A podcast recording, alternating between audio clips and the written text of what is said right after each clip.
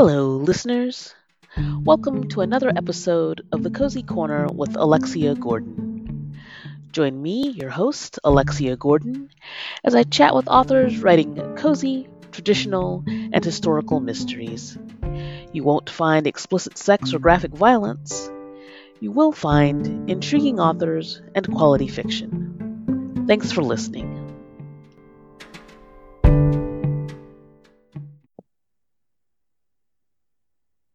Hello, listeners. Welcome to another episode of The Cozy Corner.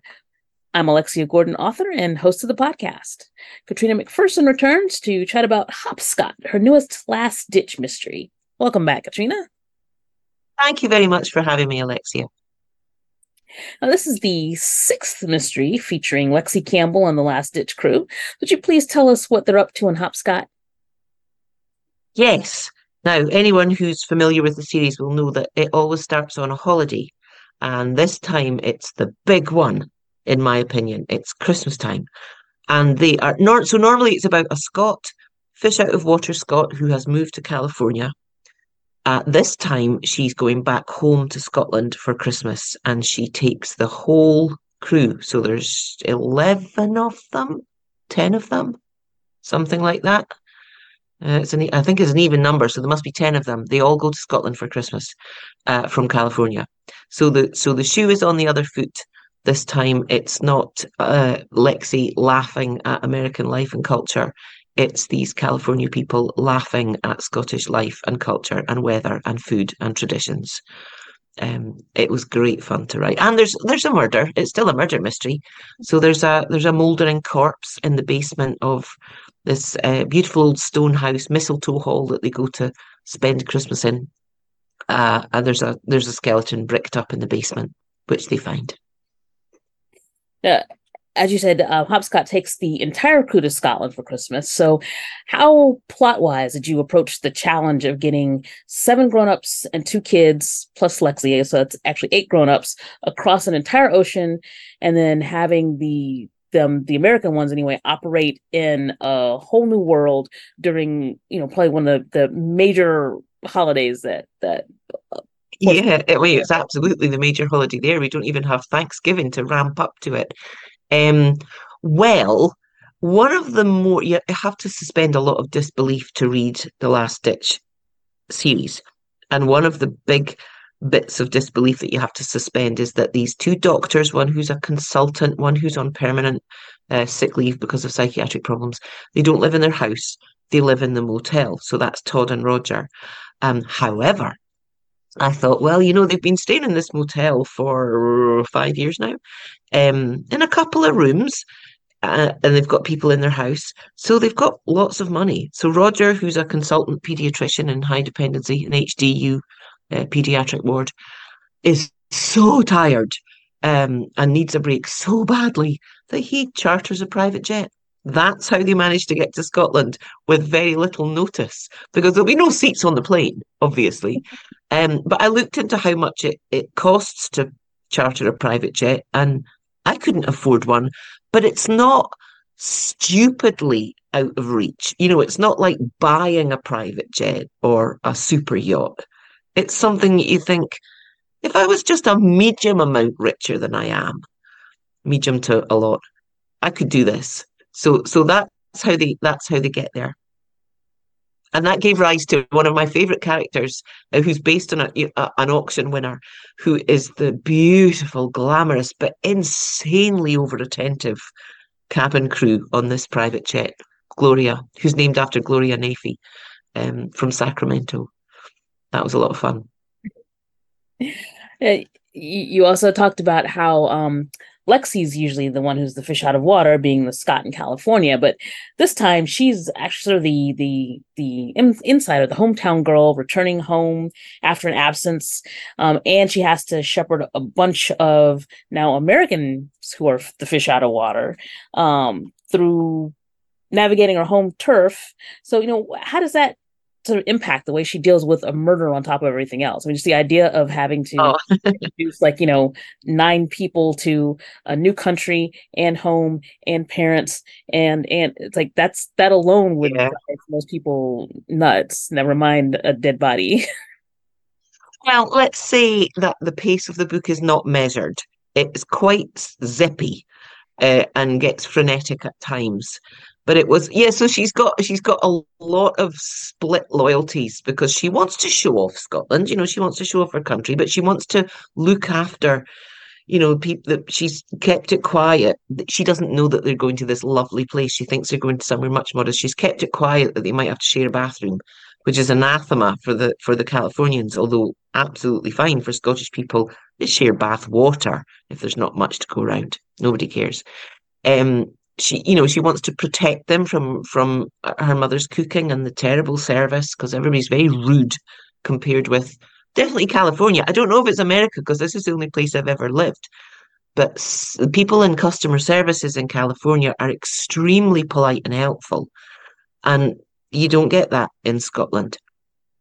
And she also she's in she's introducing her fiance to her parents for the first time. She's seeing her parents for the first time since the pandemic stopped all the visits.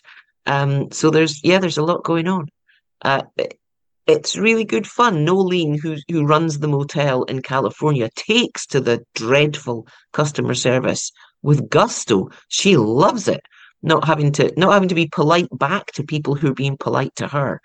And oddly, you know, there's some very serious points. Della, who's uh, a Mexican American, well, no, she's Mexican, but she's now a citizen, um, likes the fact that there is no anti-Mexican racism in Scotland, which there isn't uh, Mexico is just one of the countries in the world. Why would there be, you know, Spain's down the road? People speak Spanish. There's no so she. But Lexi, Lexi needs to. It's not like oh, Scotland's better than America because as Lexi says, yeah, they think it's great that you're bilingual, but try it with Urdu. You know, try try being from a different part of the world. Scotland has hostility, you know, baseless hostility to some people, but it's a nice change for a Mexican person not to have that in her daily life. Um, and Todd, who has kleptoparasitosis, a fear of all insects, including an imaginary imaginary insects, loves the fact that it's so cold that there are no bugs. So they like some things about it. They don't like Lexi as a, a tour guide because, and this is this is me channeling me. They go to Edinburgh um, you know, historical, architectural, cultural gem of Europe with this huge Georgian new town, and she doesn't know anything. Like there's all these statues everywhere. Oh, who's that? They say. I don't know. Guy on a horse is her only answer. I don't know. You know, guy in a robe. I don't know. Which is true. You don't you don't know anything about your you don't know anything about your hometown. oh, what's that building? It's a bank. They don't believe her that these palatial buildings are banks. They are. That's how they built them, you know, in the in the 18th century. But they do they do look like palaces. So it, yeah, it's a lot of fun. It's a lot of fun. And the food's terrible, obviously. Uh, well, well. Speaking of food, at one point you uh, mentioned that Scottish pancakes are different from American pancakes. How so? Oh, yeah, Scottish pancakes are um well, we do have we call them drop scones, things that look you would call them like silver dollar pancakes. So they're about the size of a coaster, like a beer mat, a beer coaster, and they're kind of maybe half an inch thick. But when you think about making pancakes, they're more like French crepe, so huge and thin and you stuff them stuff them with things and roll them up.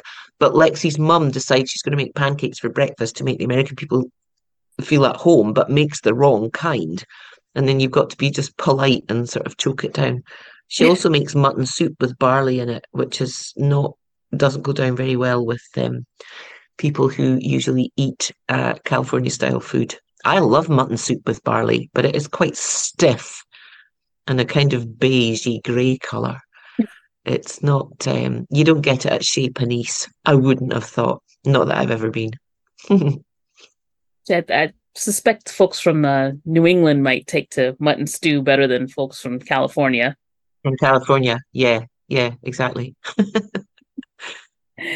uh, but you know, that, but that that kind of uh, you know brings up the the thought of of Christmas traditions, and Christmas is one of those big holidays. that comes with a lot of expectations and stir up a lot of angst. So, how do you use those sort of expectations and the the angst that they induce to heighten the tension in your mystery?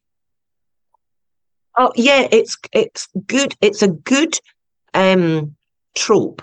It's like so the so the novel finishes on Christmas Day, so everything's ramping up to the big day. Uh, the kids are excited because Santa's coming. Well, Diego's worried that Santa won't come because he won't know where they are. Will he be able to find us?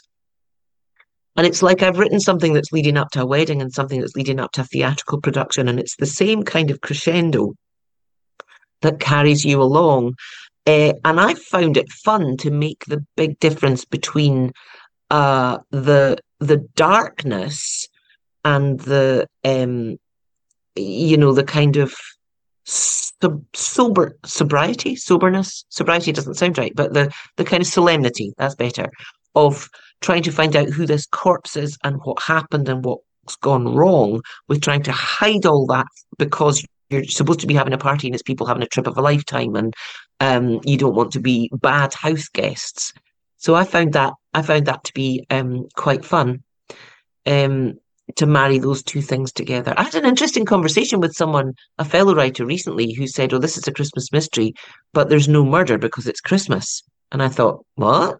No, I didn't I didn't think that was necessary at all. There's a murder. yeah. Uh, well, but yeah, there's a lot there's a lot going on.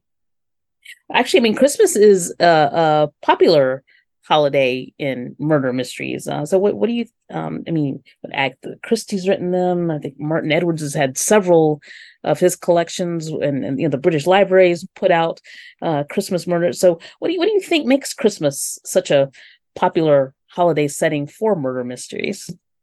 Yeah, I know. I just wrote a little article about my top five Christmas mysteries, and it was surprisingly hard to pin it down. And I didn't actually put um, Agatha Christie in because I thought everybody knows about that one, so it doesn't need it doesn't need to be revisited.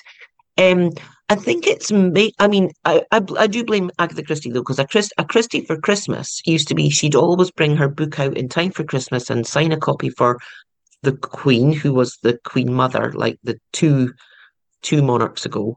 Um, I don't know if she did it for the I was going to say the real queen. she can see that's not very diplomatic. You know what I mean, though. The monarch queen. Um, so a Christie, a Christie for Christmas, and also the cozying up by the fireside with time to read. Uh, and everybody loves a murder mystery, so why not? Because we, I mean, I read more at Christmas. I think a lot of people only read at Christmas because they're on holiday and they don't have a whole load of gardening to do. Um, it's just hygge, isn't it? That lovely. Is that a Danish word? I know it's a Scandinavian word. I think it, is it Danish? Hygge. They're just the kind of I think it's wearing Danish. cozy, cozy, soft clothes, and everything's nice and warm, and something nice to drink, and something nice to eat. And you know, I don't think because they're not serial killer. They're not. You know, they're not slashers, are they? Christmas no. mysteries. No, yeah. they're usually people doing the cozy. closing up by the fire, and then a dead body or three yeah. shows up somewhere. yeah. Still, no, because you don't have them. I mean, I know I start these books on holidays, but you don't, there's not a huge subgenre of Easter mysteries or, I mean, Thanksgiving comedies, but not Thanksgiving mysteries. Yeah, are there? No, you don't really get like no Independence Day no. mysteries, or it seems to be a oh. Christmas and Halloween, maybe. oh yeah, Halloween. Yeah, yeah, yeah. Halloween's a great holiday to have a, a murder on because of the body disposal problem, which is not a problem. You just put it on the porch, leave yeah, it there. yeah. Now, uh, um, in addition to to you know Christmas being a um, significant uh, event in your book, the mystery in Hopscotch also hinges on some rather complex Scottish laws. So, you know, what kind of legal research did you do you have to do for those? And can you explain the Scottish legal system to those of us who are unfamiliar with it? All of it? No. Um, to do with yeah, everything. to do with well, it's a separate system from um, English legal system. So Scots law. I mean, there was the Union of Crowns, James the Sixth and First uh, joined the Crowns and then the Union of Parliaments in 1740. But the two um, nation states never quite completely merged. And then Scotland got a measure of independence, although not complete independence. I was just watching Ted Lasso, you know, that um, sitcom where the American uh, football coach said, How many countries are in this country? And there's a chorus of four, you know. So, but Scots law is separate. And Scots law has inheritance rules that are, have never changed. So there's there, if you are uh, you can't disinherit your children and you can't disinherit your spouse. Basically, there's a bairns part, child's part, uh, which is one third of your what Charles Dickens called movable goods in Great Expectations that you have to leave to your children uh, if you're married with children. And then there's a widow's part or a widower's part widow's part that so a third of your estate you have to leave to your wife and then you get you know your wild card you get a third of your estate you can do whatever you want with. Um doesn't apply to property just all the other stuff cash and jewels and paintings and stuff. Um so and then inheritance laws changed a great deal. There used to be something called a presum i think there's a dorothy sayers novel called uh, presumption of death. There used to be a, a law called presumption of life. So you could only have someone declared dead when they'd been missing for seven years, but you assumed that they were alive until the day you declared them dead.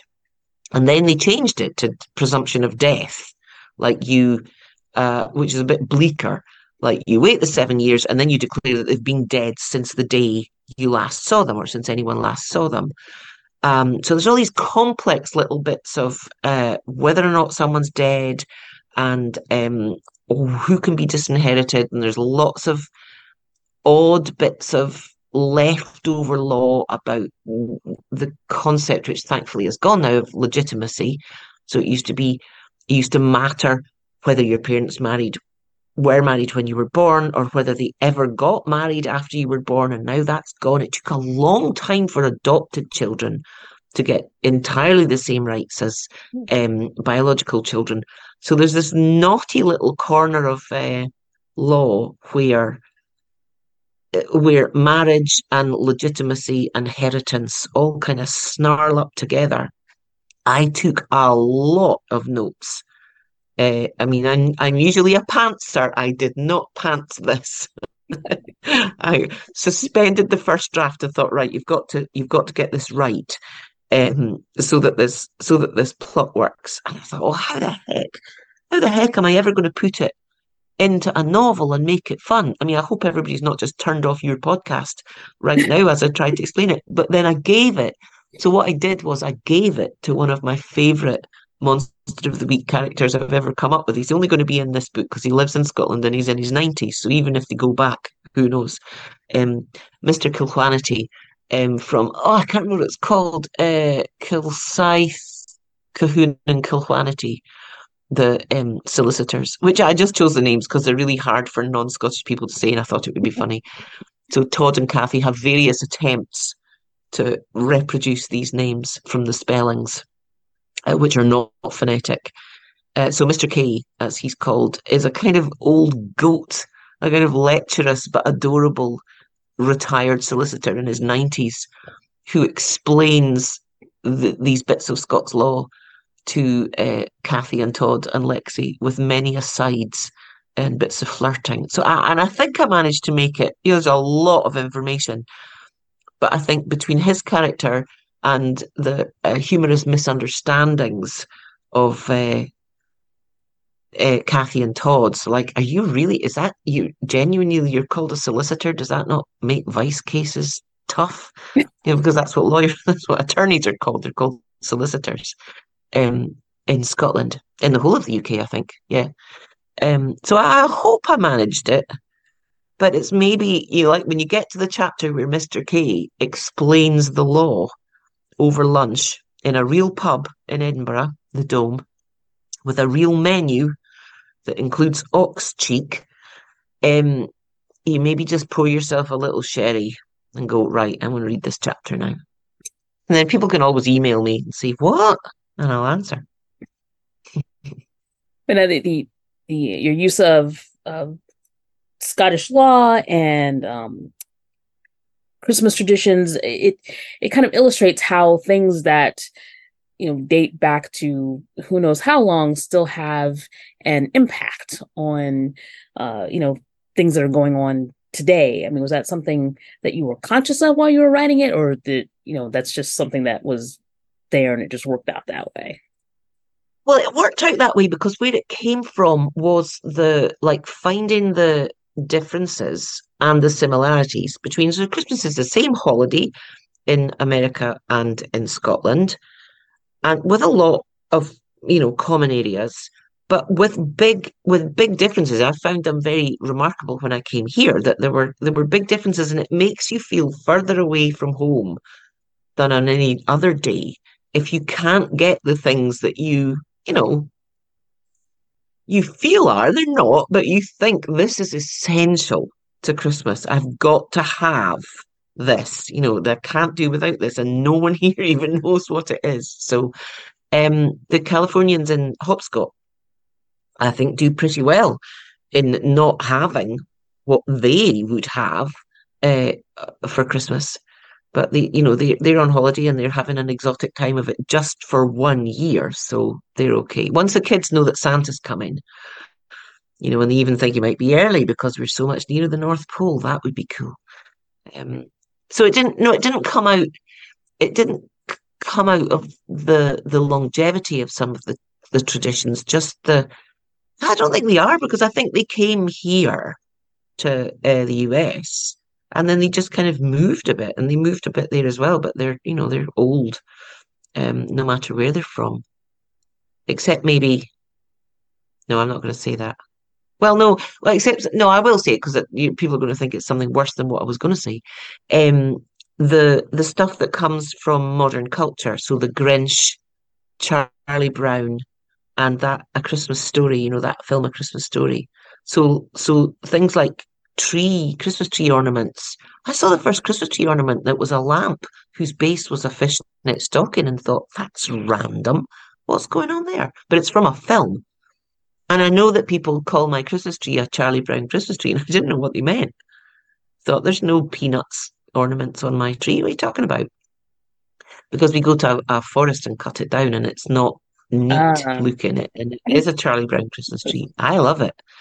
But so things like that, you know, modern stuff, um, is different, obviously, but most of it, most of it's pretty much the same. Um, speaking of a more modern tradition that is definitely falls into the category of love it or hate it, pumpkin spice. Um, Lexi oh, yeah. goes off on pumpkin spice and in particularly cinnamon. Do you actually hate cinnamon, oh. or is that just for no comic effect? No, I don't. I've got to put in the, the disclaimer: these rants are the fictional rants of a fictional Scot whose name is Lexi Campbell, who lives in fictional California. They are nothing to do with me. These are not my rants. I don't. I mean, I I didn't think I even liked pu- pumpkin pie until this year, I've decided I do like my pumpkin pie. I made one. I like my pumpkin pie. I think the first pumpkin pie I tasted was just bought from a supermarket, and I didn't think much of it. Um, but you know that, and which is so stupid because of course you don't get the nicest version of anything if you just buy it, you know, from a supermarket shelf. So uh, it's not the existence of okay, it's pumpkin spice until today, basically. We're we are recording this the Saturday of Thanksgiving weekends, Cozy Corner podcast listeners.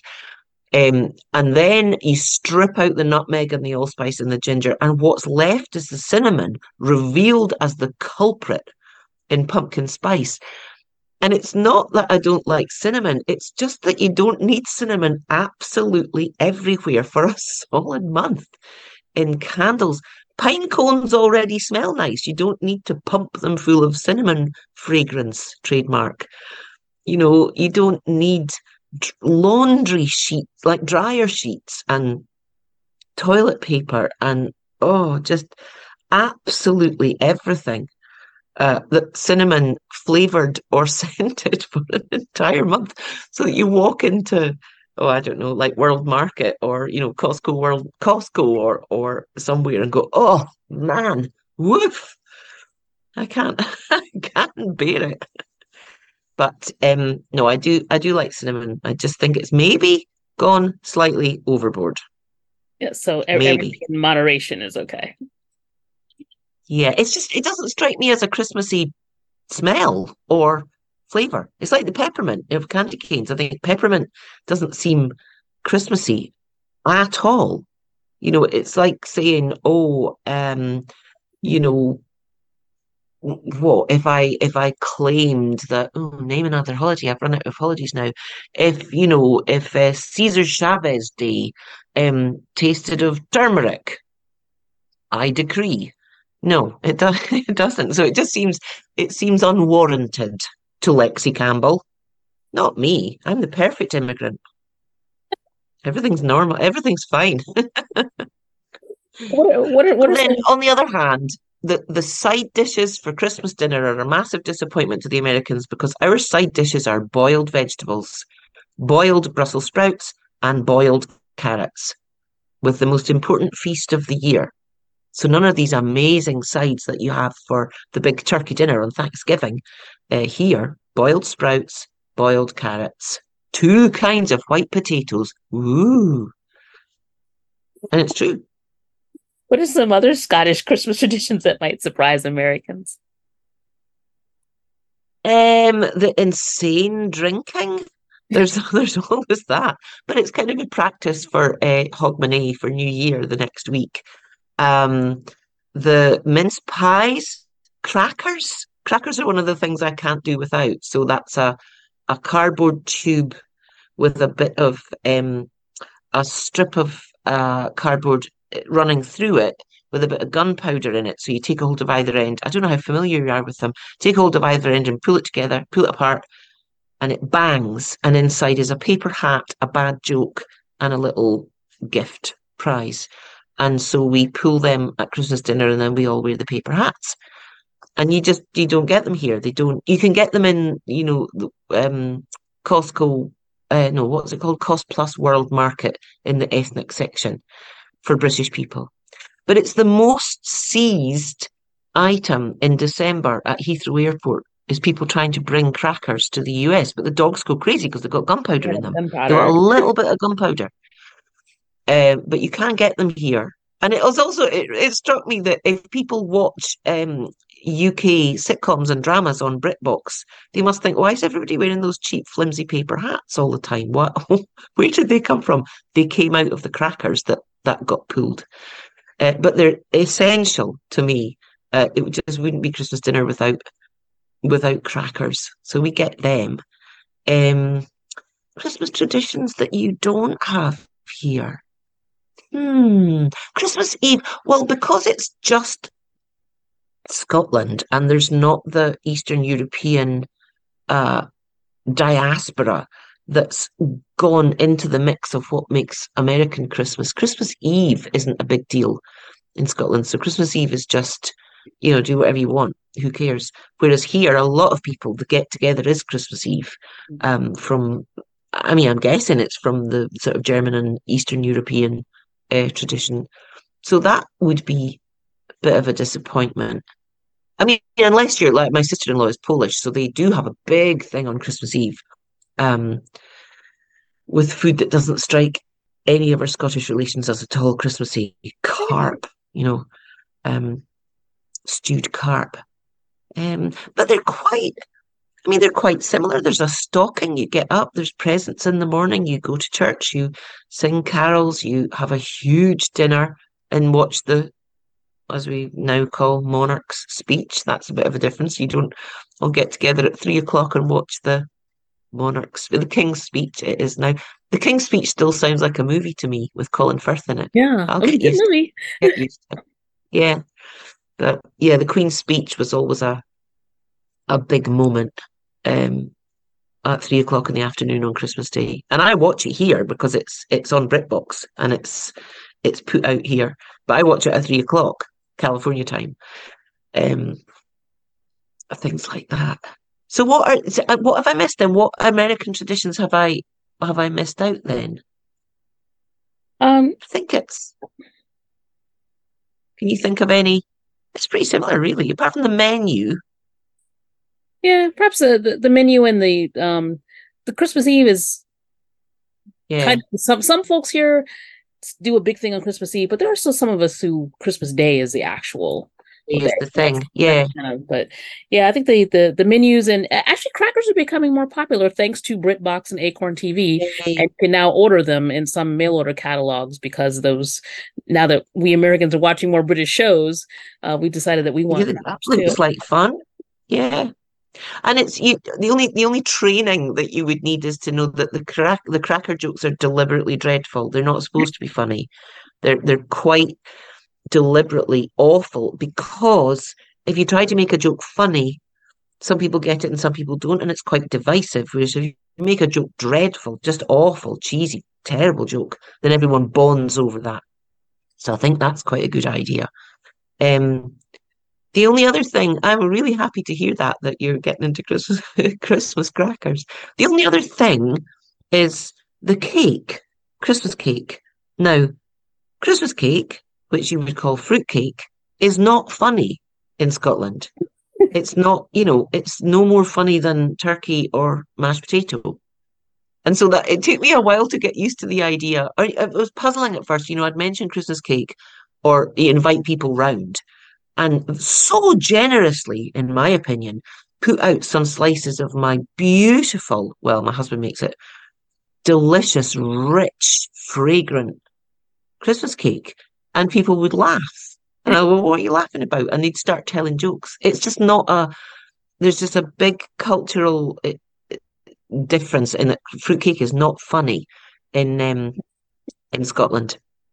It's just right. It's Christmas cake, it's wedding cake is rich, dark, boozy fruitcake. Christening cake is the same cake. Sometimes it's the top, well, traditionally, it used to be the top tier of the wedding cake was saved for the christening, which we all hoped would soon follow. And it's not, it, it's got no comic value whatsoever. So, um, Brussels sprouts are the comedy food. um, but I still, I love my Christmas cake. I just don't give it to anybody else anymore. I don't go to visit people with a generous, you know, slice, gracious, generous slice of the delicious Christmas cake because they're not getting it. You don't deserve it you lot. I'm keeping it. Eat it myself. that was, you know, when um when Prince Harry and Meghan Markle got married, that to me, I said, that's the thing.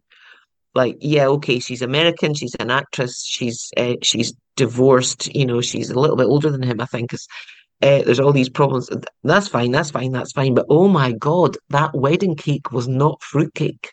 That wedding cake was pale sponge. Oh, that's when it that's when it all went wrong, Alexia. That's when it all started to go wrong.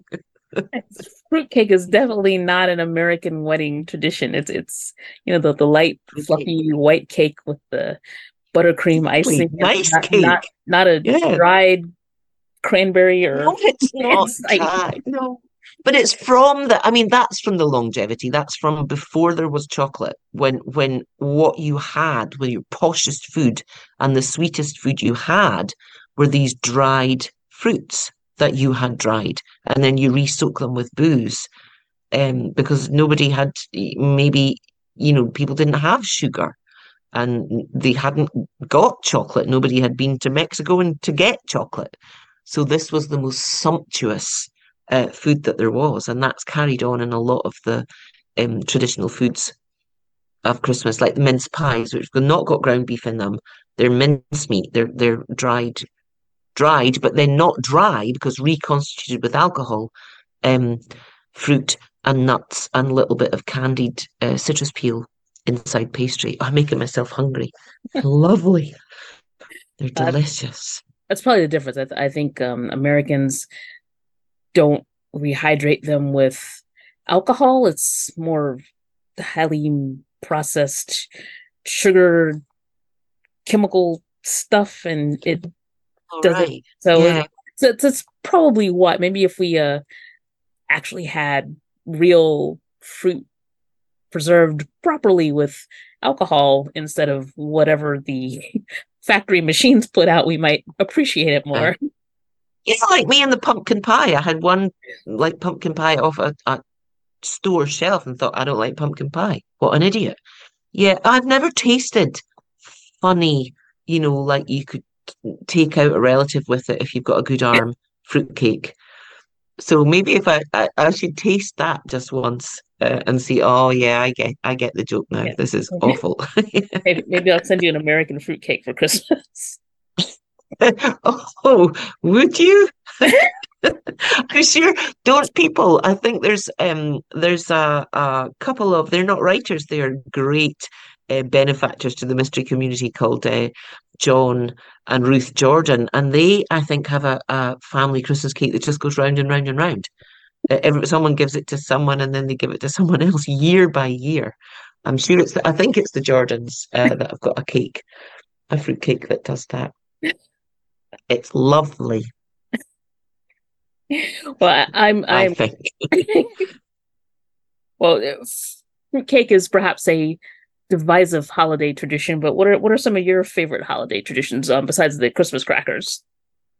Is the food? It is just the food. Well, uh, we so we're on film. Yeah, no, we're not going to be on film, but do you see there little pile of? Oh, I can't. Oh, yeah, I can't because it's not going to show. Oh no, it's not. I've moved it. Sorry, I've moved it. I've got my Christmas reading pile. Yeah. I'm starting to curate it for when I'm finished work for the year. Um, it is mostly the food. I love Christmas cards. Um, I don't approve of the new habit for not sending Christmas cards. I love to se- I like writing them, I like sending them, I like receiving them. Um, I don't believe the people that say I'm I'm saving the planet by not sending Christmas cards because these same people sometimes go to Vail skiing on a plane. I think it's an easy thing to say, like, oh, I'm saving the planet. No, you're not. You're saving that Sunday afternoon where you sit and get writer's cramp writing your Christmas cards. So I love them. I do love them. Um, all of it, really. I don't think there's any bit of it that I don't love. I love the music. Uh, I love the story uh, I'm not a very devout person, but you've got to love that tale. You know, you've got to love the Christmas story. What's not to? Um, presents never hurt. Yeah, it's a bit of. I don't. I don't like trying to choose uh, presents for other people in case you, you know. I don't love being so far away from my family all the time, but but I, I, you know, we make a real meal of it. I'm knocking off, I think, on the 20th, and I'll go back to work on the 6th of January. So it's a long stretch of um, maybe bonfires in the garden to get rid of garden rubbish, and cooking and eating and reading, sitting by the fire, and watching um, the Christmas movies, obviously. Not, I don't start on the 1st of December and watch everything that Hallmark has to offer, got to admit. But there are some things I watch every year. Yeah. And, uh, and as you said, uh, January 6th, for, for folks listening, it's because January 6th is the official end of Christmas, because Christmas lasts a whole 12 days, not just one. So it's uh, yep. Epiphany, right? 12th night. January, yeah, that's right. The night of January the 5th is 12th night, and January the 6th, back to work. Everything, shortbread tin goes away, all the special stuff goes away. Um, we'll take our Christmas decorations down and back to work uh, a week after everybody else. I don't care. when my husband, my husband's a professor at UC, uh, and the first year there were a few raised eyebrows that he said, "Yeah, I'm, I'm going away for I'm going for two weeks." Oh, where are you going? Home. I'm going home for Christmas. I'll see you on the sixth of January. Uh, okay, they're used to it now. and and you you mentioned uh, you know choosing presents for people books of course make great presents and Hop Scot of course would is a great book. So it would be a great book that would make a great present for christmas um, or any other holiday of, of folks uh, choosing. So where can where well can done. Yes it's very timely. I was worried when i decided to write a christmas book that it would come out in march and it would be a disaster but this is perfect. Uh, it's out on the 5th of december which is oh, slightly tight. I think the last guaranteed shipping date you know, without selling a kidney to get to the UK is uh, the 6th of December. But it's doable, and not everybody's sending it to the UK, so that's okay. I forgot. I forgot there for a minute. I'm the one who needs to make sure everything's packaged up and taken to the post office before the 6th of December. It Seems quite early, but And mm. but yes, it would make a perfect. It's um well, it's got no splatter. It's got some fruity language because it's Scotland and everybody swears like dockers. Although I've been very good in this podcast, haven't I? Um, has it got any on the page six? No, I don't think it has. No, it's got happily married couples going off into their bedrooms. That's all right. Wait, one's only engaged, but you know, there's not, there's no, there's a little bit of fruity language and a corpse. That's it. Yep, it's a pretty much. Apart from that, it's just wall to wall Christmas. yeah. Yes, it's right up there with the, the best traditional Christmas mysteries. yes. Yeah. Oh, yeah. Yeah. They're great. I'm going. I'm looking forward to Janice Hallett's uh, The Christmas Appeal uh, this year, and I've also got a YA by a writer called Juno Dawson. That's not a mystery. It's called Stay Another Day. It's just a fa- It's a family that all get together with lots of tension uh, for Christmas. But I don't think there's a murder, although I think it's maybe touch and go now and then. So I've got some Christmas reading in there. And so, what's next for you after you finish your Christmas reading? Uh, well, right now I am galloping through the first draft of the next uh, Lexie Campbell story, The Next Last Ditch, which starts on Midsummer Day on the solstice, which is much more of a, a holiday in uh, Scotland than it is um, here, but it still counts. Um, so I'm going to finish the first draft of that and I've, that'll be the third first draft sitting on my desk here. I've also got the first draft of the second uh, 1948 historical novel about the um, oh, what's her name? Uh, Helen Crowther in Edinburgh. Wow, that's how immersed I am in this book. I couldn't remember, and I've also got the first draft of a standalone sitting there uh, so I'll, I've I've kind of front loaded myself with splurged out first drafts. So the first six months of next year are going to be editing, knocking these rough first drafts into shape and then handing them over.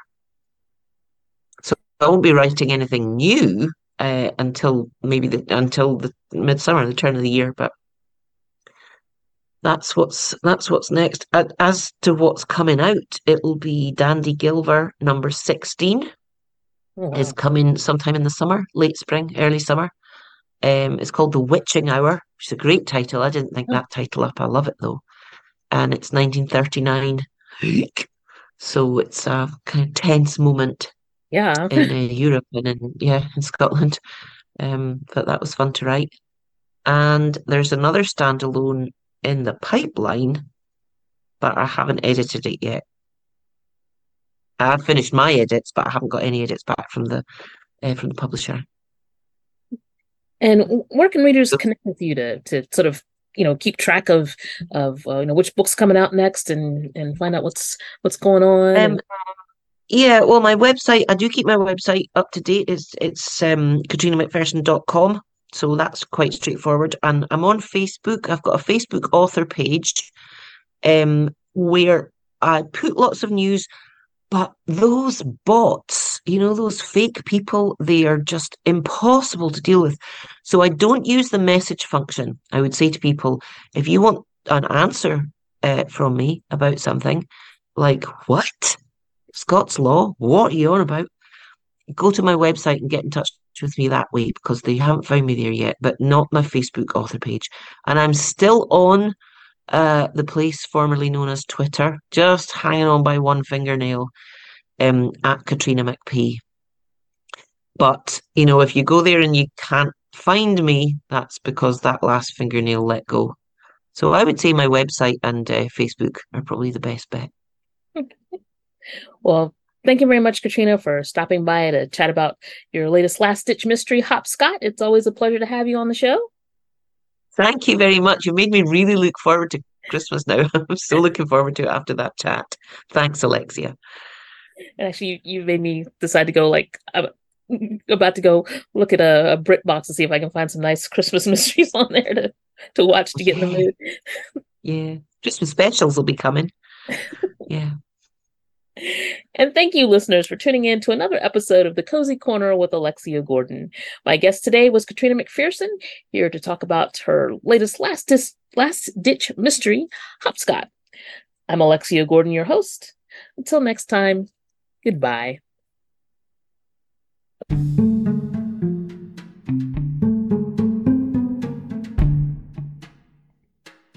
I hope you enjoyed this episode of The Cozy Corner with Alexia Gordon.